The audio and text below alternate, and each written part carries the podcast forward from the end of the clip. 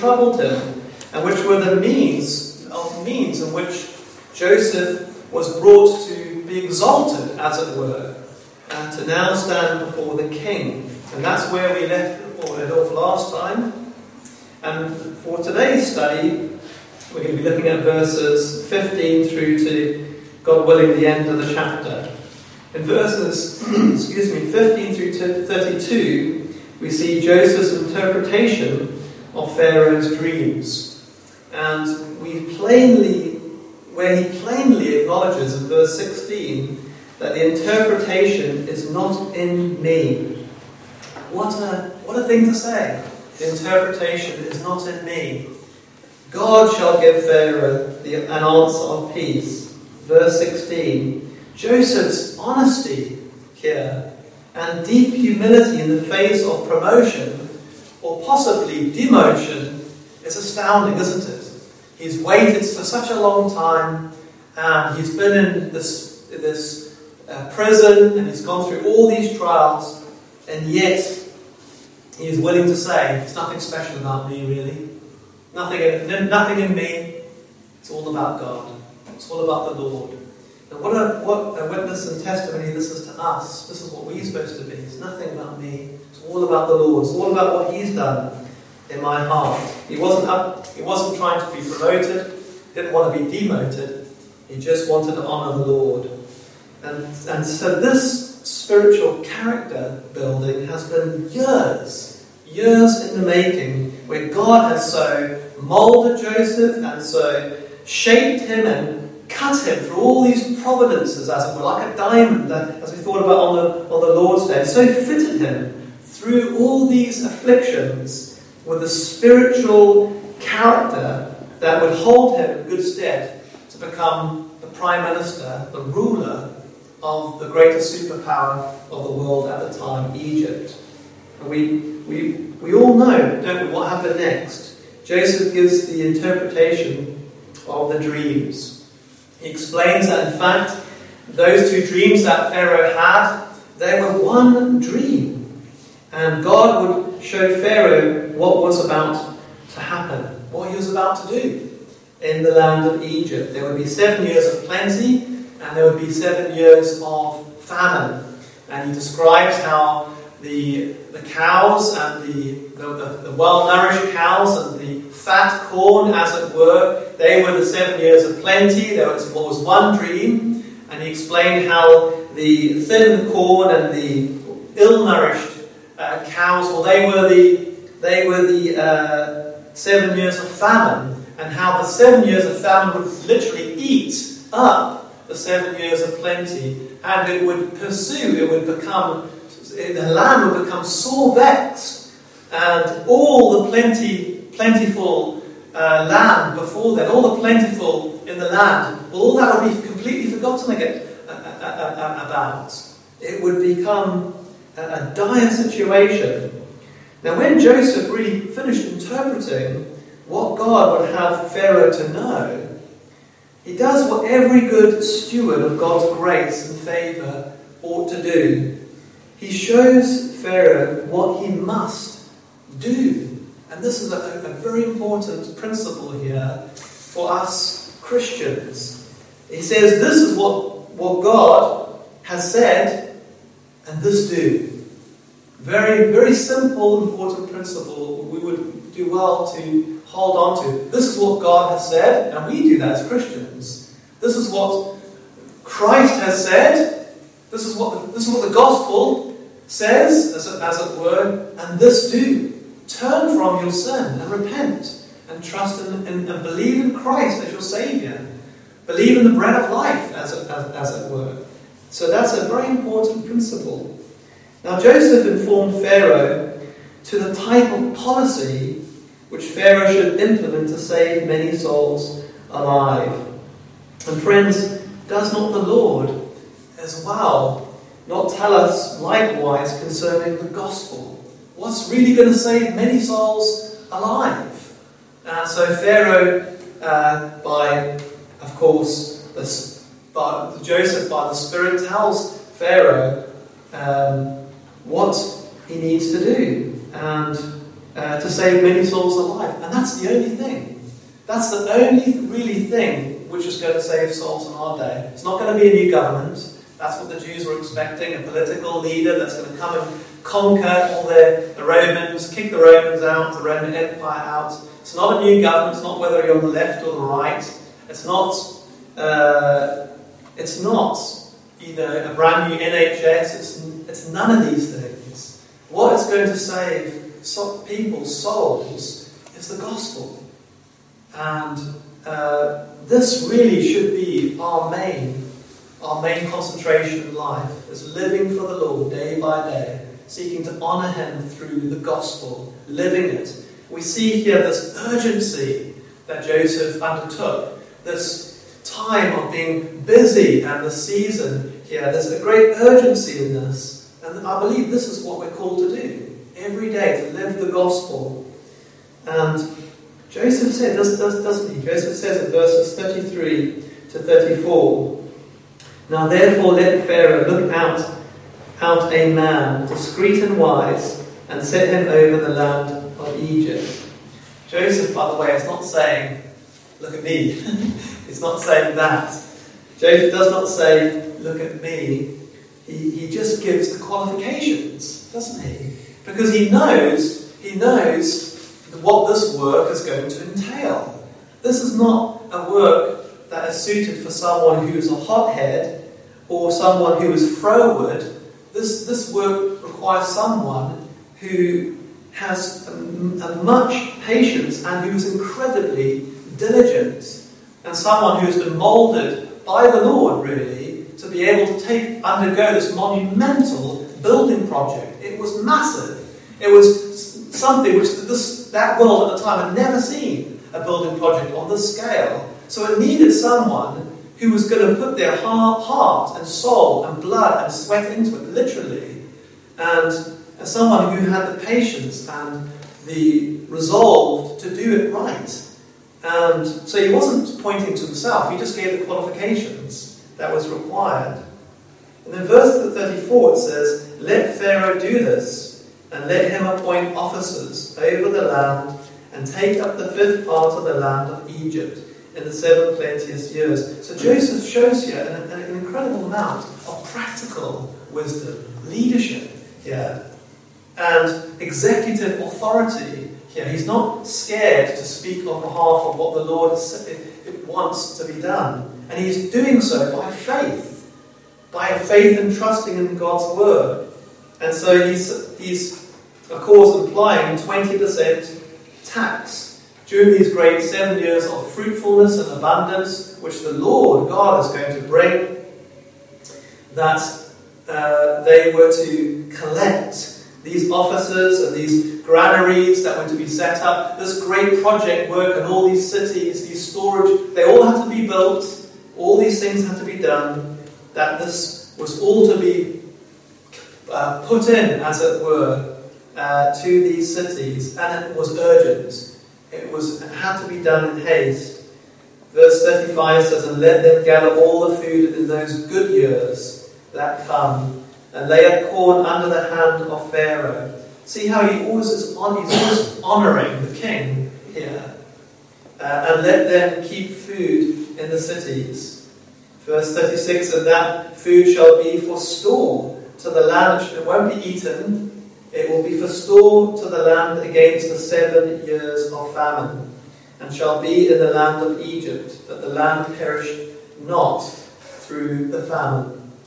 And dear brethren, there is a spiritual lesson, of course, uh, to be had here for the Christian.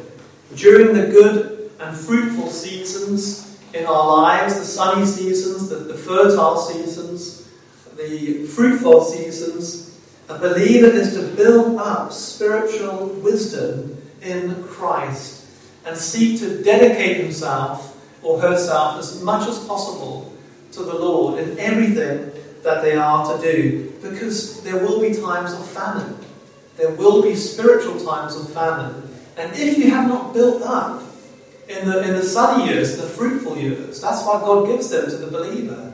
If you don't build that up, you're going to be, you're going to be found wanting in those, in those, those years of famine.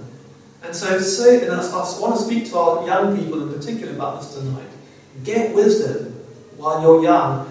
Cleave to the Lord when you're, when, when you're. Be a Samuel as we hear God's voice early. Build up wisdom. Dedicate yourself to God's fear and His, and his honor. And you won't, you, you won't be, want, be found wanting. Whatever this world, like Pharaoh, like Joseph, has to throw at you, you'll have that spiritual character and grace where whatever you go through, because you've got that, you'll, you'll, you'll be able to endure these things and you'll still depend upon the Lord and you won't go back into the world, as it were. But we see the urgency Joseph showed and the executive authority in which he relayed the policy, this great policy to Pharaoh.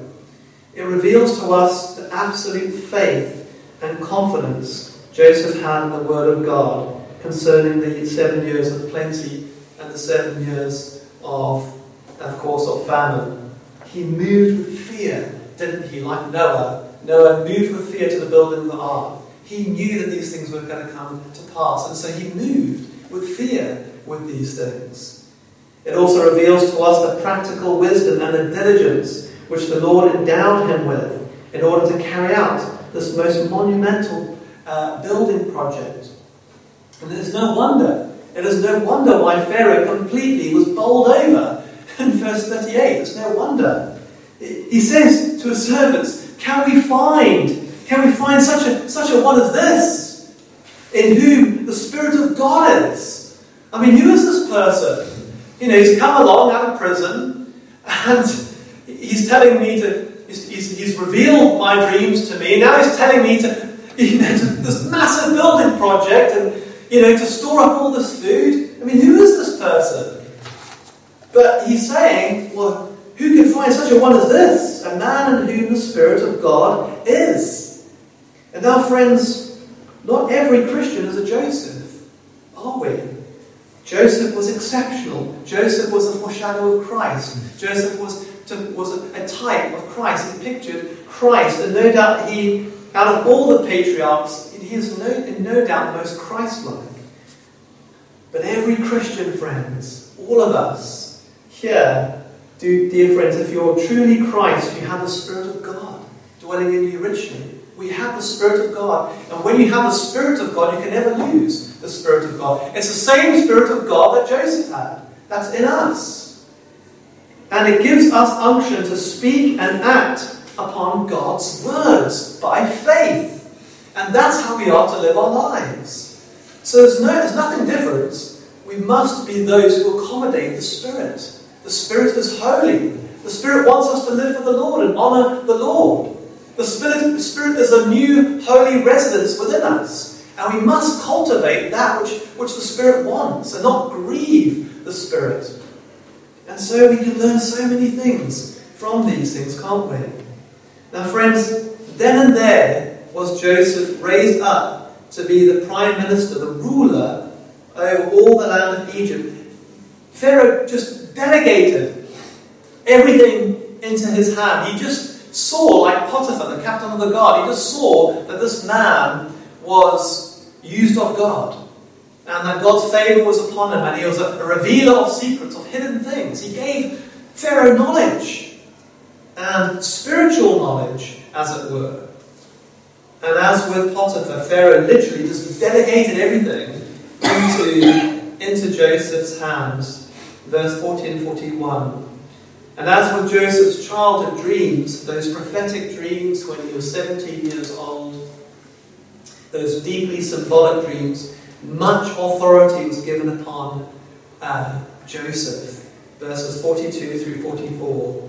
Pharaoh's ring, that royal ring of authority was given to, to Joseph, signifying once again that distinguishing grace put upon Joseph as the, the family covenant head, as it were. Royal honour was given upon him. The authority was passed to him, as it were. And Joseph once again was arrayed with fine linen. Honour, distinguishing honour, was put upon him. Again, it's a symbol of God's distinguishing grace put upon Joseph. That golden chain. Joseph, again, was crowned with glory. Wasn't he a prince?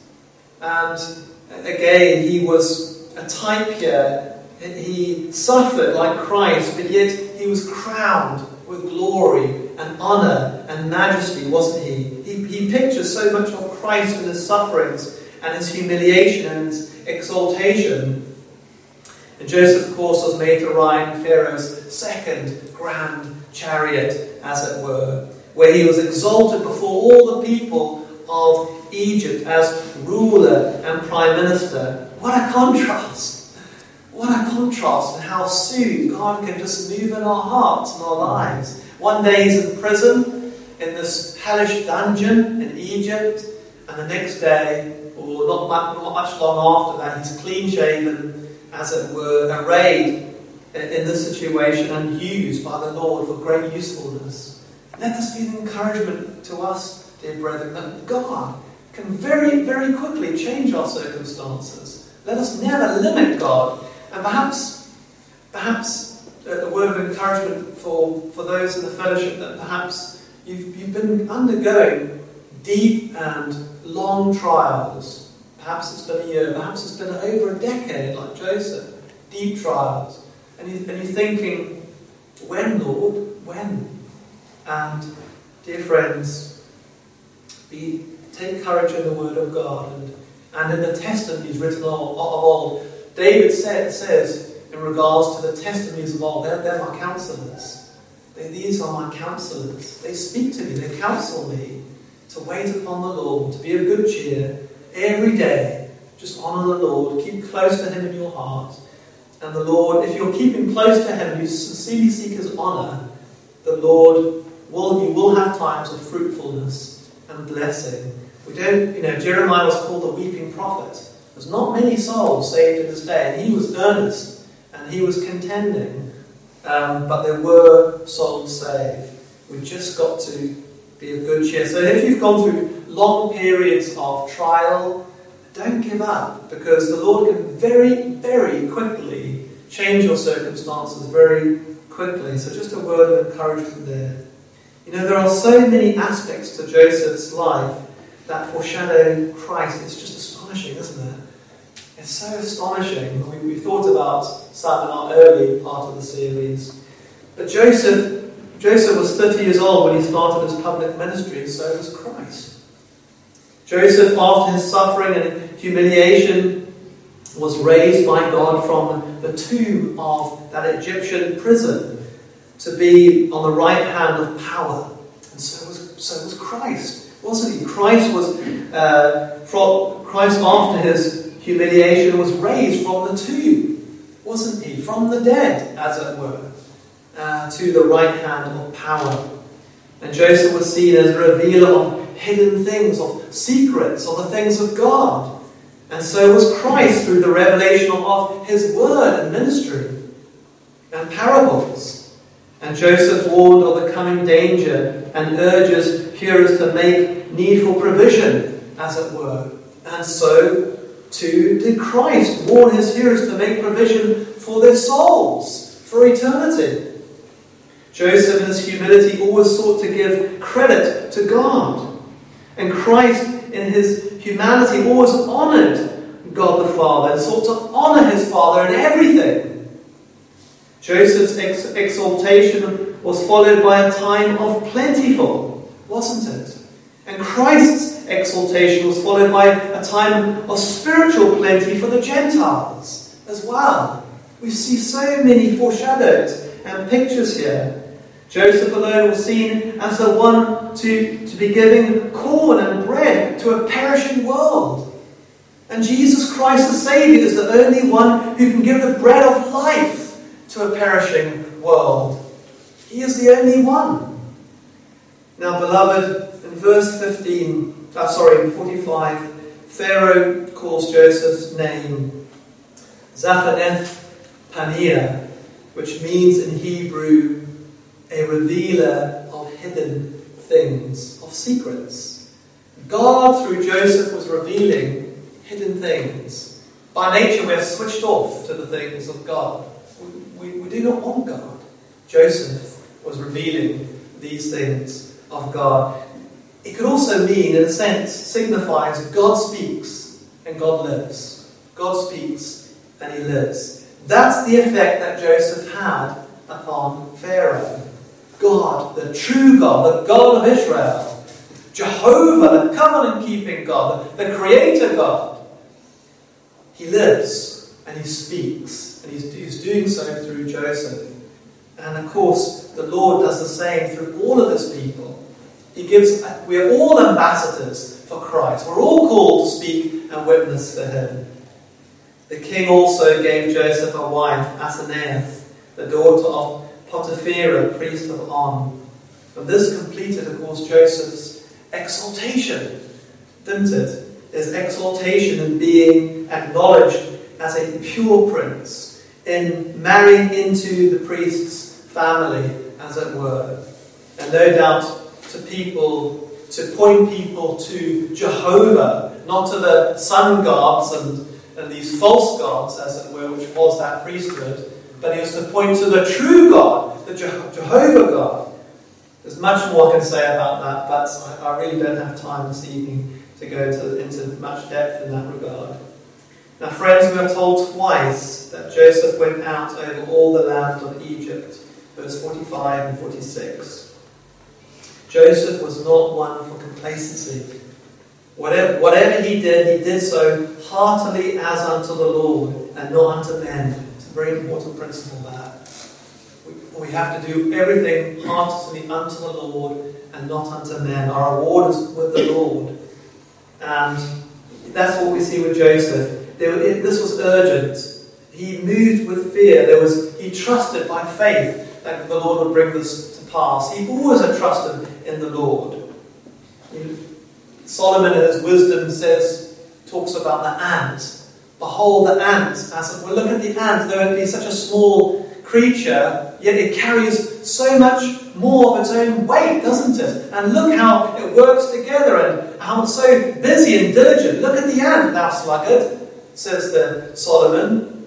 And that's what we are called to do. We're called to carry, as it were, as Christians, the, the weight more than most in our prayers, in how we live our lives we are to be Josephs, as it were, to live for the Lord, to be diligent, heartily as unto the Lord. Now, friends, this was a vast and it was a gargantuan public building project of which the likes that world had never seen in days gone past. It was huge, and yet all of it was done by faith. It was all done by faith. Joseph had faith in these things. And it's the same with us, dear friends. There's much work to be done by faith in gospel work. We, we, we must always have a mind to that. I really want to encourage in that this, this year. We can do great things. There are big things to do for the Lord. But we must be found faithful in the little things. We must be found faithful in the prison. We must be found faithful in the pit. We must be found faithful in the little things before the big things. And so, friends, let us take heart in this respect. The narrative from verse 47 and 49 really gives us a sense of the urgency and the busyness of that time for Joseph. It really does. Joseph gathered, gathered the corn as the sand of the sea, as the sand of the sea, uncountable, innumerable, as it were. And that was saying something, wasn't it? Because the Egyptians were excellent record takers. Even secular historians will tell you that the Egyptians were meticulous in their record taking. And so the very fact that Joseph gathered corn as a sand of of, the sea, and towards the end of the narrative, it talks about how that was, it was without number. They stopped numbering. It was just vast, this vast amount of food that was done. Egypt, of course, like I mentioned last time, was also the bread basket of the Mediterranean and also much of Europe. But the food that Joseph gathered, gathered, gathered was, was ridiculously enormous. It was, and he just kept on going. He just kept on building food.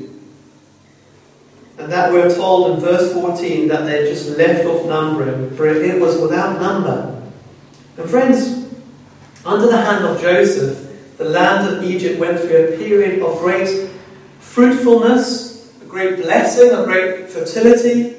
And this was also true of Joseph's personal life as well. We're told in verse, verses 50 through 52 Joseph had two children born unto him Manasseh, which means he who causes me to forget. God made him, caused him to forget all his toil, all those afflictions, his father's house, as it were. It doesn't mean that he forgot of his beloved father. He loved his father dearly. It caused him much pain being separated from his father. But that this child, Manasseh, which is a Hebrew name, it's not an Egyptian name, this child Manasseh caused him great joy in his life and in his heart. So many years of affliction, so many years of uh, people taking away from him and using his goodness, and yet the Lord blesses him with this, uh, with this young boy Manasseh, and it caused Joseph so much joy. Such a wonderful thing, isn't it? Uh, when the Lord uh, just wonderfully blesses like that. Manasseh, who causes me to forget. You know, some of the commentators have charged Joseph at this, at this point, and I think unjustly, um, of not, not going to see or, or, trying to reach his father. And I think that's, I, I don't think, I think that's fairly short sighted because although he could have done that, but I don't, I don't think we appreciate uh, that he was being spent here for the Lord. He had in mind the Lord's work in saving these souls alive. That was his. That was what he was commissioned to do. That's what he gave his heart heart to do. Of course, he loved his father and he wanted to be with his father. But I've read a lot of commentators say well, he should have he should have gone and saw that that was an error on his his mistake, and I don't agree with that. I think um, I think Joseph Joseph uh, was doing the Lord's will. There was urgency here. All the lands, all the people of the lands would be coming into Egypt to find food. And that, that was his priority. He was literally spent for that. And the Lord blessed him for that. The second son born unto, unto Joseph was Ephraim, which means he who caused, causes me to be fruitful uh, or fertile. Ephraim. Uh, and of course, that happened in the land of affliction. So often, isn't it? The Lord can cause us to be fruitful in affliction. Often, I, I, I can put my hand up and can say, it's, as often as when I was in my direst points as a believer, the, the, the darkest periods of my life, that suddenly the Lord has just taken hold and just opened up so many areas of blessing. And I, I know that's true of those here gathered here today as well. Um, he who causes me to be fruitful, to be fertile, Ephraim, and, the, and that causes the land of affliction. And so we, we, we see, dear friends, that, that Joseph had this great period of blessing. Now, it must be said that Joseph, in his prosperity here and in all this fruitfulness and in the power and that was given to him did not for one minute loosen his confidence in the Lord at all. The very fact that he gave his children Hebrew names, Manasseh and Ephraim, really, in, in that Egyptian culture, in that setting, really speaks volumes. It represents that his absolute trust in the covenant keeping God and who he had always been his trust. All throughout those years, where we remember he, as a young lad, no doubt his, his granddad Isaac would have inspired him and his father Jacob would have spoken to him about. Because Isaac was still around in, in Hebron. And that's very, very, uh, that's very evident when you look at the, at the years there. And he would have been converted in those, those young years. And so he still trusted very much in the covenant keeping God, Jehovah. His trust was still in God. And he called his names, his children's names, Hebrew names. And, and of course, um, this would have taken great courage to do this in that culture um, where they were expected to have pagan names. And, you know, so he, the faith that Joseph had here really made a stand amidst a crooked and a perverse generation. He made a stand for the Lord, and that's what we're called to do, is to make a stand for the Lord. Now, after these seven years of plenty passed, so came, of course, the seven years of famine as well, just as Joseph had, had said would happen by faith. And like I said, even secular, even secular historians cannot deny this famine. There are, there's, there's much, we don't need these evidences, of course, because we believe by faith in all these things. But there, is, there are much records that there was a global famine back then, even by secular historians. Uh, uh, uh, historians. And it occurred not only in Egypt, but it occurred across the world, the known world at the time there. And so, without Joseph's plan of life preservation from you know, death would have happened on a, scale unimaginable. Unimaginable death. Millions would have perished. Uh, uh, and that would have pursued. And, friends, without Christ's plan, Christ's plan of salvation through what he had done on the cross of Calvary, without God the Father and God the Son and God the Holy Spirit before the foundation of the world making that plan for to send his Son into the, to the world to reconcile us rebel sinners, we who have corrupted ourselves and friends, Christ was willing to undergo abuse, suffering, humiliation for us, and then he was raised from the dead Without Christ's plan, dear friends, millions will be perishing in their sins. How we love the Lord, don't we? For his salvation, that he should, look, he should look upon us with such love and free grace and mercy.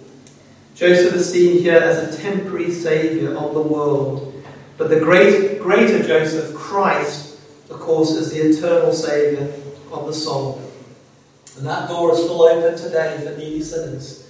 He still come, says, Come unto me, all you that labour and are heavy laden, and he will give you rest, rest for your soul. The door of salvation is still open. There's still room to come in and have bread.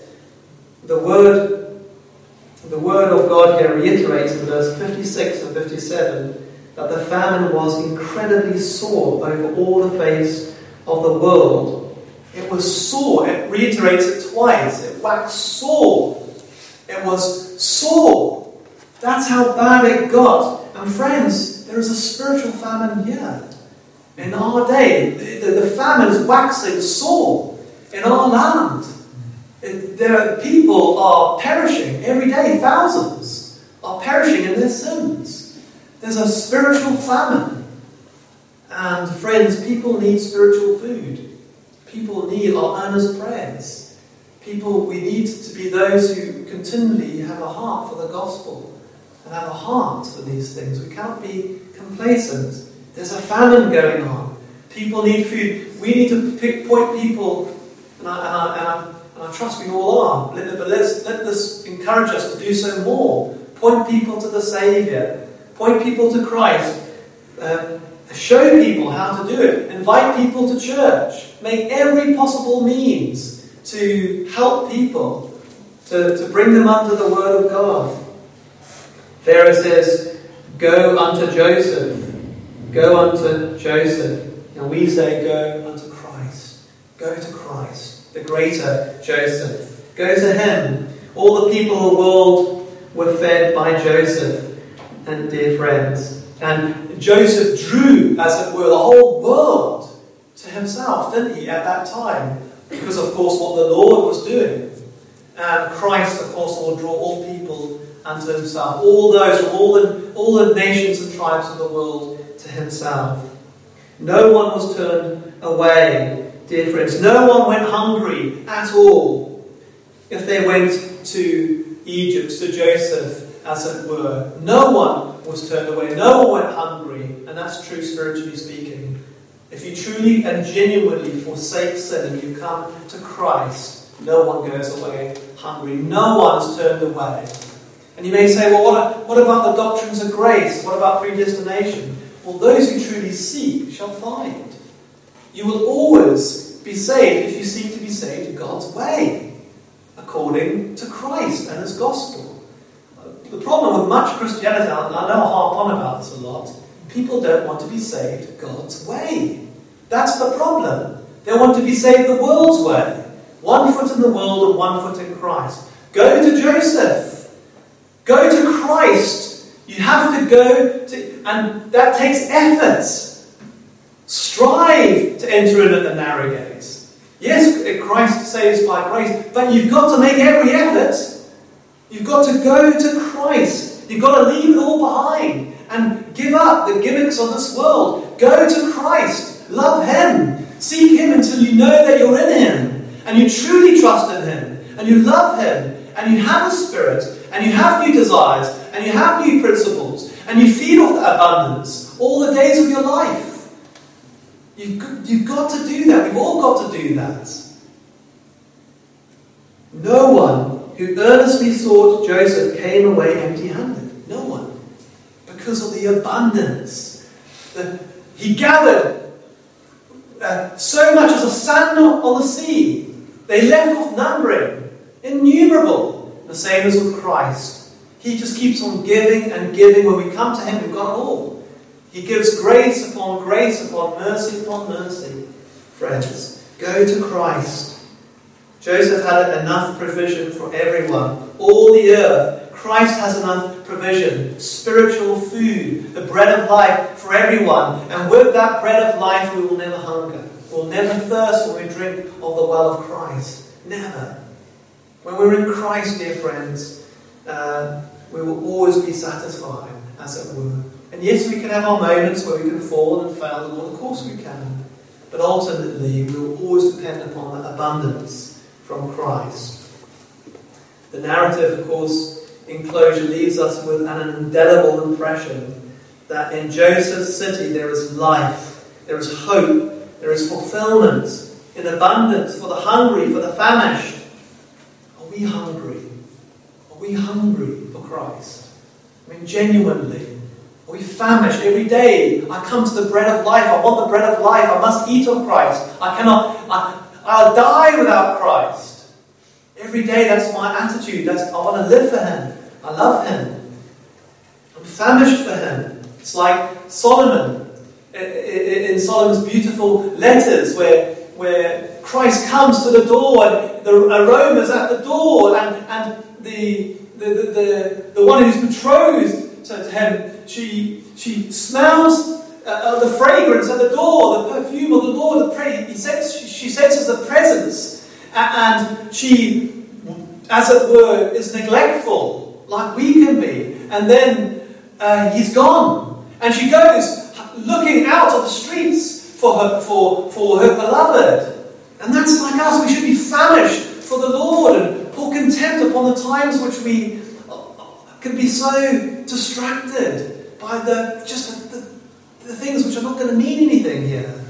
We should just be, we should be so uh, so